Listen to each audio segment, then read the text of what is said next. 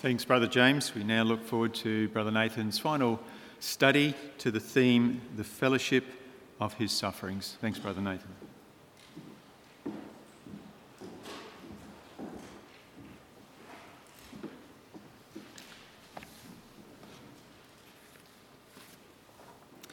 Well, thanks, Brother Grant, and good morning, my dear brothers and sisters in our Lord Jesus Christ. Well, we have come to the end of our foray into the Book of Lamentations, and hopefully it has enlarged your understanding and maybe even your enjoyment of the book. But now that we've finished the book itself, I thought we might slow down a little bit this morning, because I know we've been moving at a bit of pace, and just try and spend a few minutes this morning just considering the subject of suffering itself as the main theme that emerges from Lamentations, finding meaning, looking for meaning in the misery. And you'll remember that we left Lamentations yesterday with this thought or question in our minds. If Lamentations chapter 3 is going to be the picture of Christ in the middle of two thieves, the man who has seen affliction despite his innocence, but who would offer meaning and hope, then we have a choice before us. Do we want to be part of an unrepentant community that's afflicted because of sinfulness, but we end up just going through life enduring grief without meaning? That's the afflicted daughter of Zion. Or are we determined to be affected by this man in the middle and be the repentant thief, the faithful community inspired by this man's example and his perspective to rely on God and to patiently wait for him, to join ourselves to the precious sons of Zion? Because the nation before Lamentations 3 and after are totally different in their perspectives, and the choice is ours. When it comes to suffering, do we want to be bitter or better? Do we want to be resentful or renewed? Do we want to wallow in unenlightened self-pity, as the people of Lamentations 1 and 2 did? Or do we identify with this man who has seen affliction? Do we recognize in him our fellow, our representative, our example? Are we willing to let him drastically alter our thinking? Are we ready to side with him and share his hope and unshakable faith? Are we ready to investigate what it means to fellowship his sufferings?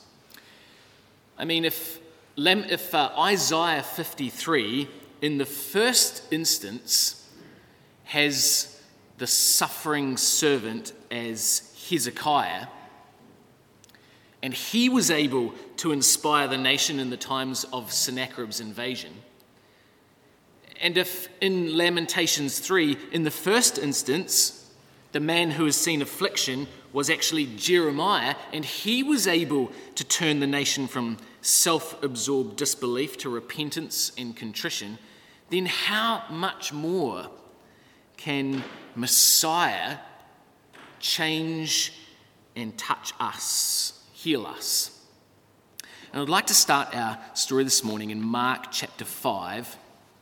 This is a story that we mentioned in an earlier class, but I want to just look at briefly this morning, because it's relevant to the healing that comes from our Lord Jesus Christ. Mark chapter 5 and verse 24. And Jesus went with him, that is with Jairus, and much people followed him and thronged him. And a certain woman, which had an issue of blood 12 years, and had suffered many things of many physicians, and had spent all that she had, and was nothing bettered, but rather grew worse. This woman is a graphic picture, a type of ourselves, all of us, without Christ, without his healing. This is where we all start, suffering. suffering many things. And it's not just from the incurable bruise of sin, but it's from our own attempts to cure ourselves. We want to turn to anything, anyone other than the true source of life. No other physician can heal the hurt of our souls, and she is broken and lost, and worse, she is deteriorating. She instinctively knew that all she needed to do was to touch him, to align herself with him, to identify with him. And by his stripes, by his experience of suffering himself, she knew that she could be healed. Now, we know the story, but Mark chapter 5 records for us a couple of things that Luke chapter 8 does not. It tells us that she touches the border of blue of his garment, and verse 30 tells us that virtue, literally it should be power, had gone out of him. She felt the healing come into her body, verse 29, and he felt the virtue leave his body, verse 30. Both of them were affected. They were both affected by the same interchange of power, linked in fellowship by the removal of the plague of suffering, verse 34. She was made whole again. And this is a type of us, our lives. This is a type of our healing, and our healing is with him. Virtue goes out of his body and into her body. It's by him, it's with him, it's through him. He bears our iniquities, Isaiah 53 and verse 11. We are joined to him in the experience of suffering and the bearing of it away. We have it in common. And it's not just suffering, is it? It's suffering for a higher purpose, suffering with a goal in view, suffering for an ultimate goal. We are inseparably linked to him by this experience. And did you note that after 12 years of slowly growing worse, there could be no mistake? When she came in contact with Jesus Christ, immediately healed, slowly deteriorating for 12 years, immediately healed. There could be no mistake. This man can totally and drastically change our lives. Now, we know that we are linked to Christ in suffering because of how the scriptures talk about the necessity for Christ and ourselves to suffer. Look at these references. We know them pretty well, but you might like to take a note of them somewhere. It's about how Christ had to suffer, the inevitability of his suffering. Ought not Christ to have suffered these things? Luke 24, verse 26. In verse 46, and thus it behoved Christ to suffer. It was appropriate. It was right that even a sinless man had to go through suffering. But those things which God had showed by the mouth of all his prophets, that Christ should suffer. Acts chapter 3, verse 18. Acts chapter 17, opening and alleging that Christ must needs have suffered and risen again from the dead. In Acts 26, verse 22 to 23, I continue unto this day witnessing that Christ should suffer and be the first that should rise. It was prophesied by all the prophets. It was inevitable. And the same is true of us. We are linked to him. We fellowship him in the fact that we are all suffering for a greater good, and that that's God's will. Just as he suffered for a greater good, just as it behoved Christ to suffer, it behoves us to suffer. Acts 14, we must, through much tribulation, enter into the kingdom of God. Philippians 1, for unto you it is given not only to believe on him, but also to suffer for his sake. 1 Thessalonians 3, for verily when we were with you, we told you before that we should suffer tribulation. 2 Timothy 3, yea, and all that will live godly in Christ Jesus shall suffer persecution. And 1 Peter 4, beloved, think it not strange concerning the fiery trial which is to try you, as though some strange thing happened unto you. It's appropriate, it's right that you suffer, because in this way you are inseparably linked to the man who can bear that suffering away. We fellowship our Lord Jesus Christ and his suffering. Would God exempt us from what it was necessary that even Christ experienced? Suffering is our Father's way of touching, teaching our heart rather than just our head. Suffering encourages intimate moments and experiences. We know this to be true, brothers and sisters. When we feel alone and desperate and lost and abandoned and in despair, we turn to God in a very real and authentic way. It doesn't just happen by books, does it? It doesn't just happen by reading the scriptures. It happens by the experiences of life that our hearts are turned to God. There's no energy for superficiality or pretense when times of suffering and difficulty come upon us. We're brought down to the essence of who we are and what is important, and we turn to what's important in those difficult moments. Do you know, our Brother Grant mentioned in his prayer a couple of Beatitudes from Matthew chapter 5. You'll remember what the Beatitudes sound like, but listen to how general they are until a point. Matthew chapter 5 says this. You don't have to turn it up, just listen. Blessed are the poor in spirit, for theirs is the kingdom of heaven. Blessed are they that mourn, for they shall be comforted. Blessed are the meek, for they shall inherit the earth. Blessed are they which do hunger and thirst after righteousness, for they shall be filled. Blessed are the merciful, for they shall obtain mercy. The pure in heart, for they shall see God. The peacemakers, for they shall inherit, and be called the children of God. But when it comes to persecution, when it comes to suffering, blessed are you when men will revile you and persecute you and say all manner of evil against you falsely for my sake. Rejoice and be exceeding glad. There's something about suffering that makes the truth intensely personal. It takes it from a generalization down to our lives. In that moment, it brings us to know God. We learn things that we could not learn in any other way.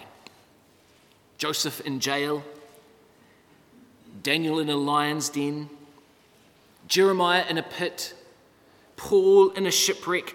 We have something in common with Christ, something that we fellowship with him, a heavenly Father who's interested enough to shape our lives by suffering.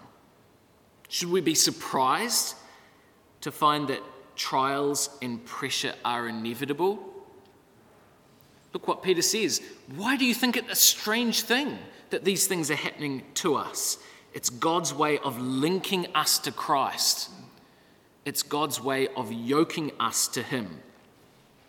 And when Paul was stopped in his tracks on the road to Damascus by that blinding light, which was able to blind his eyes even through his tightly squeezed eyelids, our Lord Jesus Christ told him, you will be Christ to the Gentiles, and the way in which you will be inseparably linked to me is that I will show you how great things you must suffer for my sake. Acts chapter 9 and verse 16. This is what links us, gives us fellowship with Christ, the experience of suffering, It's not the only thing, but it's one of those things. So why is the fellowship of suffering such an important part of discipleship? Well, because we know that difficulties and suffering and trouble and calamity builds character. Hebrews chapter 12 and verse 11. Now no chastening for the present seemeth to be joyous, but grievous. Nevertheless, afterward it yieldeth the peaceable fruit of righteousness unto them which are exercised thereby.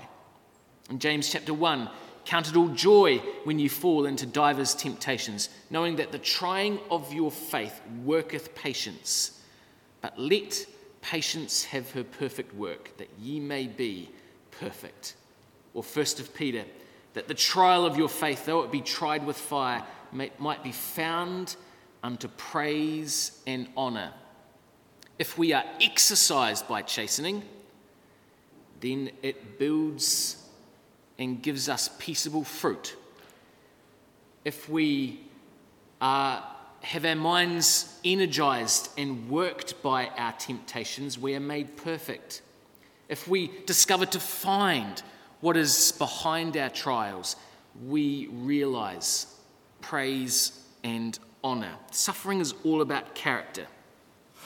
It's all about character. Suffering is not just about losing things and suffering loss. It's not about exact retribution. It's not about having things taken away. I mean, you look at the experience of Job, who James puts forward as the great patient man of the Old Testament who suffered enormous things. From Job chapter 1 to chapter 42, he had everything taken away. His wealth, his family, his security, his sense of purpose. But the lesson was really all about whether Job and his three friends could still see that God was in control. And when they learned that, God gave everything back to Job, because it was not about the things which he took away. It was not really about the deprivation. It wasn't really about the suffering. It was really to build character. And when he received the character of Job, greatly improved through that experience, all those things came back to Job because it was all about character. So we ask the question, suffering in our lives, are our calamities building character? Or are we actually just suffering without thinking about meaning? Are we suffering the same things over and over again and not learning? Is that why suffering's continuing? Because we're just not getting it, because we're not attempting to understand how our characters might be changed. Are we progressing in our understanding through suffering? And what I'd like to propose for most of this morning is that actually within the construct of suffering, there is a definite progression. There is a process of development that enables us in suffering to be more like Christ, that we might fellowship his suffering. And I've called it the hierarchy of suffering. You might have a much better word than that, but it's the reasons why we are prepared to suffer. And those reasons, I think you'll see, can be quite different from each other. And we want to see this morning a progression in our understanding of why we might suffer and fellowship the sufferings of Christ. We're going to start down the bottom with the first step on the hierarchy, suffering without meaning. This is where the majority of the world, 99% of the world, is in category number one, suffering without meaning. Bad things happen. People get cancer. People die early. People lose money. People break up. Terrible things happen. Terrible suffering. People die in war. Atrocities. All of this is happening without any ability to find meaning, as we have said, because meaning only comes from God. The rest of the world is stuck here, largely in this bottom section, suffering without meaning. Suffering is endured as a universal experience irrespective of sin or merit. And come to Luke chapter 13, because here's an example of that. We're going to look up one example for each of these. Luke chapter 13 and verse 1. There were present at that season some that told him of the Galileans, whose blood Pilate had mingled with their sacrifices. That's a nice sort of euphemistic way to saying they were slaughtered. And Jesus answering said unto them, Suppose ye that these Galileans were sinners above all the Galileans because they suffered these things? Suffering happens as a universal experience, irrespective of sin or merit. We just read Mark chapter 5 and verse 26. The woman with the issue of blood suffered many things and actually was slowly growing worse. This is the experience of our lives, really without Christ, suffering without meaning. But then we come to a point where we are able to endure some suffering, and we're prepared to suffer some things because we accept that this can build character. There's suffering with acceptance. And you might even argue that some people in the world are prepared to go through suffering because they feel that there will be some intrinsic good, even without God in their lives. That this will build character and make us a better person. Obviously, in Christ, we understand it to mean that we will build a spiritual character in our lives. So come to 1 Peter in chapter 4 and see how this is no longer suffering without meaning. This is suffering with acceptance that it might bring forth good in our lives. It might build character. Verse 19 of 1 Peter 4, Wherefore let them that suffer according to the will of God commit the keeping of their souls to him in well-doing as unto a faithful creator. Now, it doesn't say as unto a faithful heavenly father. It says unto a faithful creator. Because when we suffer, God is creating something in us, and that thing is character, the character of Jesus Christ.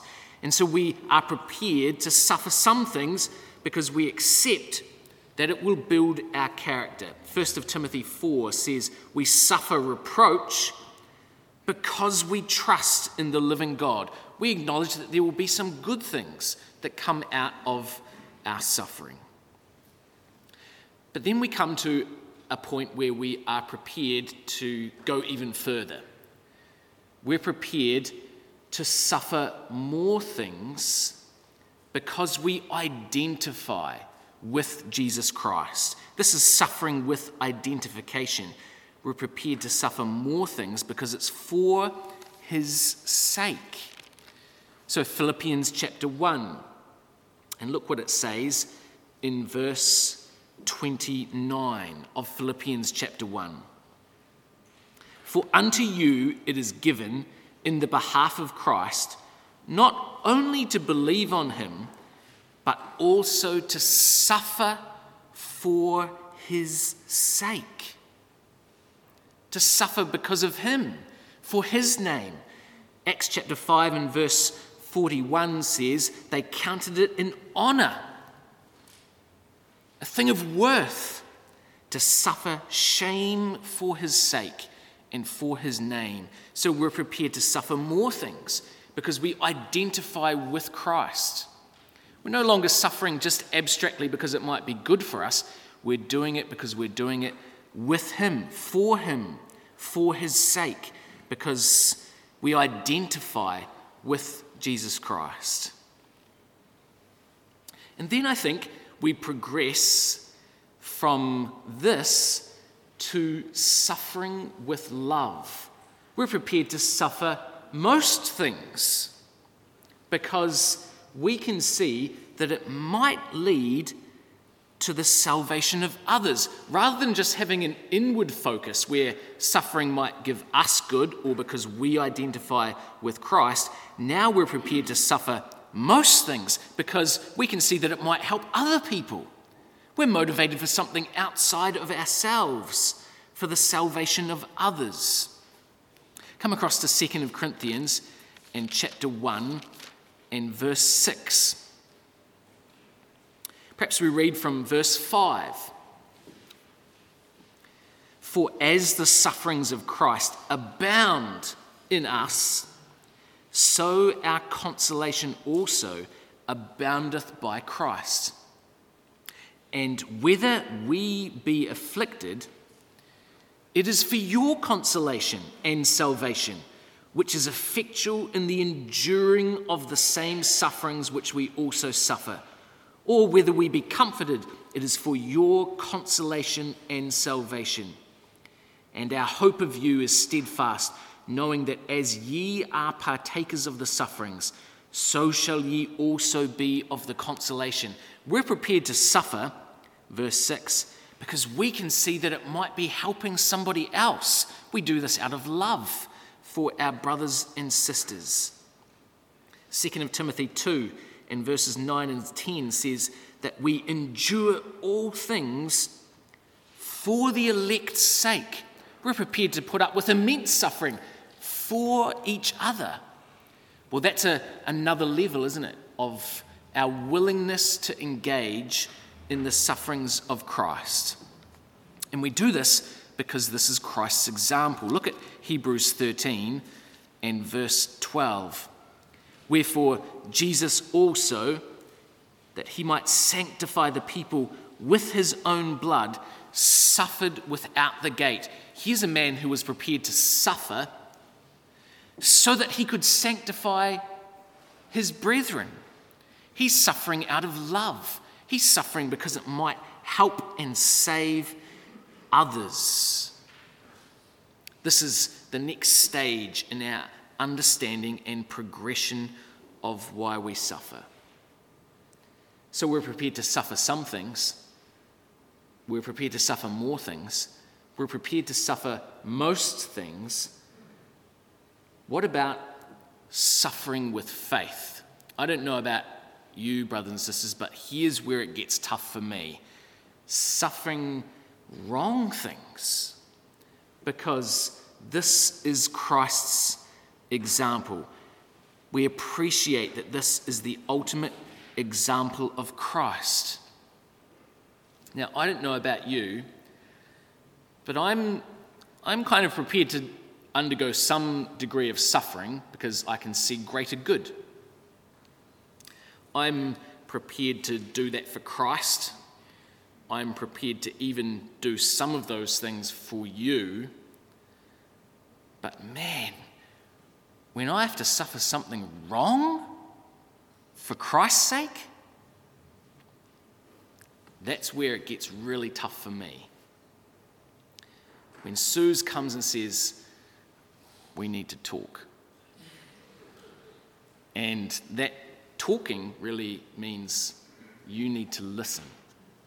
And that listening really means here's how you're wrong. And I don't agree, and I don't think it's fair. It is extremely difficult to remain silent and to not justify myself. Suffering wrong for Christ's sake is enormously difficult. And here's our next level. Are we prepared to suffer wrong because we appreciate that this is the ultimate example of Christ? 1 Corinthians 6 says, are you prepared to suffer yourself to be defrauded? Come to 1 Peter in chapter 2, because we should really read these words, because these words are well known to us, but bring home this message better than I could.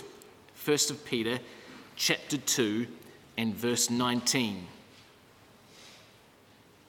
For this is thankworthy, if a man for conscience toward God endure grief, suffering wrongfully. For what glory is it if when ye be buffeted for your faults, ye take it patiently? But if when ye do well and suffer for it, ye take it patiently, this is acceptable with God. This is a higher level, isn't it? This is a harder thing to do. Chapter 3 and verse 17. For it is better, if the will of God be so, that ye suffer for well-doing than for evil-doing. People accuse us of doing or saying something wrong, and we haven't actually done that. We are suffering for well-doing. It's all very well to suffer because of our sins. That's kind of like step number one. That's what everybody does. We all sin, we all experience suffering. It's a universal law of consequences that came in Genesis chapter 3. But suffering wrongfully, willingly, for Christ's sake, oh, this is a lot harder. This is a much harder call, isn't it, that we've been called to? Well, how about then the next step? We are prepared to suffer the loss of all things that we might win Christ. Philippians chapter 3 and our reading tonight, we know these words so well. We know the qualifications of Paul, his experience. How many years did he put into university, brothers and sisters? How many hours did he put in late at night studying the scrolls? How many deprivations did Paul put up with to sit at the feet of Gamaliel? And he's going to tell us, I'm prepared to suffer the loss of all things because that's what Christ did. This is not just suffering wrongfully. This is suffering the loss of all things that we might win Christ. This is suffering with hope. We believe that we will be like him if we emulate him. And lastly, we come to the last step. We rejoice to suffer anything that might allow us to fill up our fellowship with the sufferings of Christ. This is now suffering with joy. Suffering with joy. The fellowship of his suffering. Come across, if you're in Philippians, just one page to Colossians chapter 1 and verse 24. Whereof I, Paul, am made a minister, who now rejoice in my sufferings for you, and fill up that which is behind of the afflictions of Christ in my flesh, for his body's sake, which is the ecclesia, whereof I am made a minister, according to the dispensation of God, which is given to me for you, to fulfill the word of God. And the Apostle Paul knew what it was like to rejoice in suffering anything that might bring him closer to the sufferings of Christ. That's what he did, didn't he, in Acts chapter 16, with Silas by his side, his feet in the stocks, beaten, nothing to be thankful for in this life. And they sang praises of joy that rang through the prison. Here's the objective of suffering, to get to this point where we're prepared to suffer anything that might allow us to associate and fill up that which is behind of the sufferings of Christ. 1 Peter 3 and verse 14 says, if ye suffer for righteousness' sake, happy are ye. That's a difficult place to get to, isn't it, brothers and sisters? A very difficult place to get to. But Paul got there, and presumably Silas got there, and presumably some of the other apostles got there. And I would dare to say that there's people who gave their lives in the Inquisition faithfully for Christ who got there. And I would dare to say there's probably older brothers and sisters in our knowledge and experience, maybe even sitting here, who have got to that point. It's not going to happen probably when we're 17 years old, is it? But this is the journey of a lifetime. up this hierarchy of suffering. Now, this hierarchy is not perfect. You might want to change it. You might want to adapt it. You might be sitting there and thinking, I'd like to see 1, 2, and 3, and then I'd like to see faith, hope, and love all kind of on the same level, and then finally joy at the top. That's okay. It's really the idea that we are growing upwards. It's the spiritual framework that's important. It's not a strict schedule where we graduate to the next level, but it's a gradual progression, a gradual improvement of thought, of motivation in our lives, a gentle transformation upward as we grow spiritually, as our characters are molded to be more receptive to his gentle hand. We mature. Maybe we endure suffering for different reasons. As we mature, we make progress upwards through this hierarchy. Maybe we're at different places for different things in our lives. But the most important thing is that we are climbing towards him. We are climbing towards the top. We go from a miserable and reluctant acceptance that maybe there might be some character development possible in trial, to a joyous freedom that enables us to suffer whatever our Heavenly Father, in his wisdom, thinks is necessary, that we can fellowship, share in the experiences of Christ and be like him, the man intimately acquainted with suffering. You think what a privilege it is, brothers and sisters, that we've been called to be like him. To be like him. How are we going to go from being like ourselves? And I won't describe myself because you know all too well what I'm like. To that, how are we going to go from here to there? There's only one way: by pressure, by suffering, by conforming us to his image. So again, this is not a perfect diagram, but hopefully it's a helpful one as we sort of try and appreciate our journey and look where it ends. What an end point for suffering.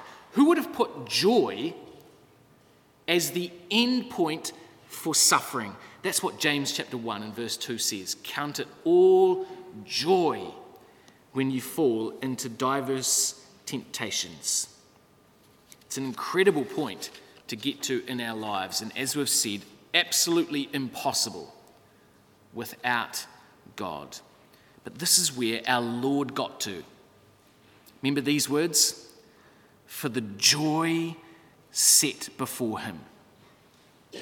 And when we are able to endure suffering, or we might say chastening, which would probably be a better word, and when we're able to endure it for more and more mature reasons, this is what Paul calls sharing the fellowship of his suffering. It's suffering for the right reasons. It's suffering for his reasons, with him. The aim is getting to joy in suffering. Do you know this is what Moses said way back in Psalm 90 verse 15? Make us glad according to the days wherein thou hast afflicted us, and the years wherein we have seen evil. Make us glad. There's the incredible perspective of a man who understood this word. And, you know, we say Jeremiah suffered, and he did, and many of the prophets suffered. But can you imagine leading 2 million miserable, whinging Israelites through the wilderness for 40 years? I mean, this man suffered enormous things as well. And he said, make us glad according to the days wherein thou hast afflicted us. What an incredible perspective. We're aiming for joy in our sufferings. So how can we reach joy? Well, as we conclude our study of Lamentations and the meaning of suffering, it's really for 3 reasons. And the first one is that suffering is for our ultimate good. Now, we all know that suffering doesn't feel good. Suffering never feels good. But feelings are not facts. And the facts are that actually suffering is for our good. Look what Joseph says in Genesis 50. But as for you, ye thought evil against me, but God meant it unto good, to bring to pass, as it is this day, to save much people alive. You couldn't almost get a better description of the atonement in the book of Genesis than that little phrase. This whole thing is meant for our good, to save us alive. And everything that looked evil was actually for our good. Or Deuteronomy 8, who fed thee with manna in the wilderness, that he might humble thee and prove thee and do thee good in thy latter end. Psalm 119, it is good for me that I have been afflicted. Good for me that I have been afflicted, that I might learn thy statutes. Or Romans 8, we know that all things work together for good for those that love God. And the greatest example of this has to be the crucifixion, does it not?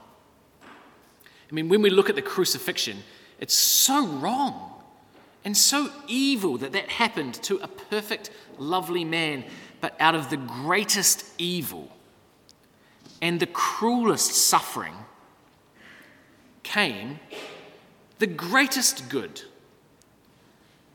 Suffering is for our good. There is more cause for joy in our suffering beyond just goodness, though, and that's because suffering ultimately will bring us to perfection. Hebrews chapter 2 and verse 10, for it became him for whom are all things and by whom are all things, and bringing many sons to glory, to make the captain of their salvation perfect through sufferings. And it's not just Christ, it's ourselves, says Peter, but the God of all grace, who has called us unto his heavenly glory by Christ Jesus, after that ye have suffered a while, make you perfect, establish, strengthen, settle you. This is our hope. Suffering is not just to ultimately realize good, but to ultimately realize perfection. In Christ and in us. And yet, I think you would agree that even this has a tinge of selfishness. It's our good. It could be us seeking after our perfection, but the ultimate purpose of suffering is for our changed lives to be a testimony to something not of ourselves, but of God. And the clue as to what that is right here in these two quotations on suffering perfecting us. Because the ultimate good is really hidden in those two verses. It's the glory of suffering.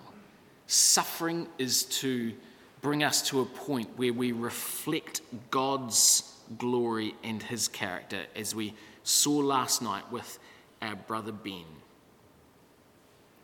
Actually, the true end point of suffering is the declaration of God's glory in us. This is the purpose in our lives.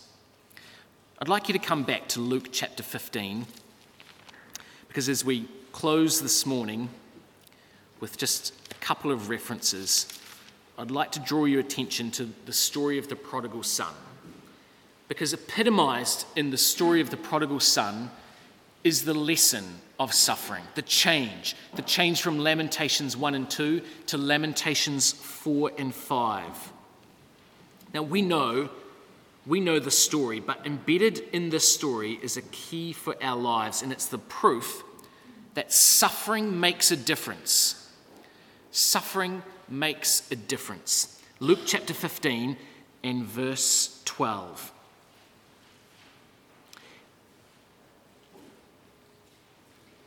Reading from verse 11. He said, a certain man had two sons, and the younger of them said unto his father, Father, you might want to put a circle around these words, give me the portion of goods that falleth to me. And he divided unto him his living. And he went out and he spent everything rapidly and foolishly on himself. And when he had spent all, there arose a mighty famine in the land. And he began to be in want. And he went and joined himself to a citizen of that country. And he sent him into the fields to feed swine. And he would have eaten his fill with the husks that the swine did eat, and no man gave unto him. Verse 17, but when he came to himself, he said, how many hired servants of my father's have bread enough and to spare, and I perish with hunger? I will arise and go to my father and say unto him, Father, I have sinned against heaven and before thee, and am no more worthy to be called thy son. Make me as one of thy hired servants. And you might like to put a circle around those words. Make me. This is the story of the prodigal son. The purpose of suffering is to make us come to ourselves, to realize the wonderful character of our Father, and to throw ourselves on his mercy. And we go from give me to make me. And suffering is the difference. It takes us from focusing on ourselves to focusing on God. And we see in our prayers that our prayers go from comfort me to conform me. It's no longer give me, it's make me. This is spiritual maturity. This is the difference between Lamentations 1 and Lamentations 5. God's glory can be seen, brothers and sisters, in transformed lives. It's not just seen in people who suffer, but in people who suffer with the right attitude, for the right reasons, people who understand the purpose of suffering and the ultimate end, immortality. And more than just that, a fellowship with Christ, a family likeness with him. We're all God's children. He and us conformed to his image. Come, if you will, to Romans chapter 8 in conclusion of our studies together this week. These well-known words, verse 17, or reading from verse 16. The Spirit itself beareth witness with our spirit that we are the children of God. And if children, then heirs of God, and joint heirs with Christ. Why are we joint heirs with him? Because we have been joined together in fellowship with him by our sufferings. Joint heirs with Christ, if so be that we suffer with him, that we may also be glorified together. For I reckon that the sufferings of this present time are not worthy to be compared with the glory which shall be revealed in us. This is all about developing a family likeness. We are children. We are sons.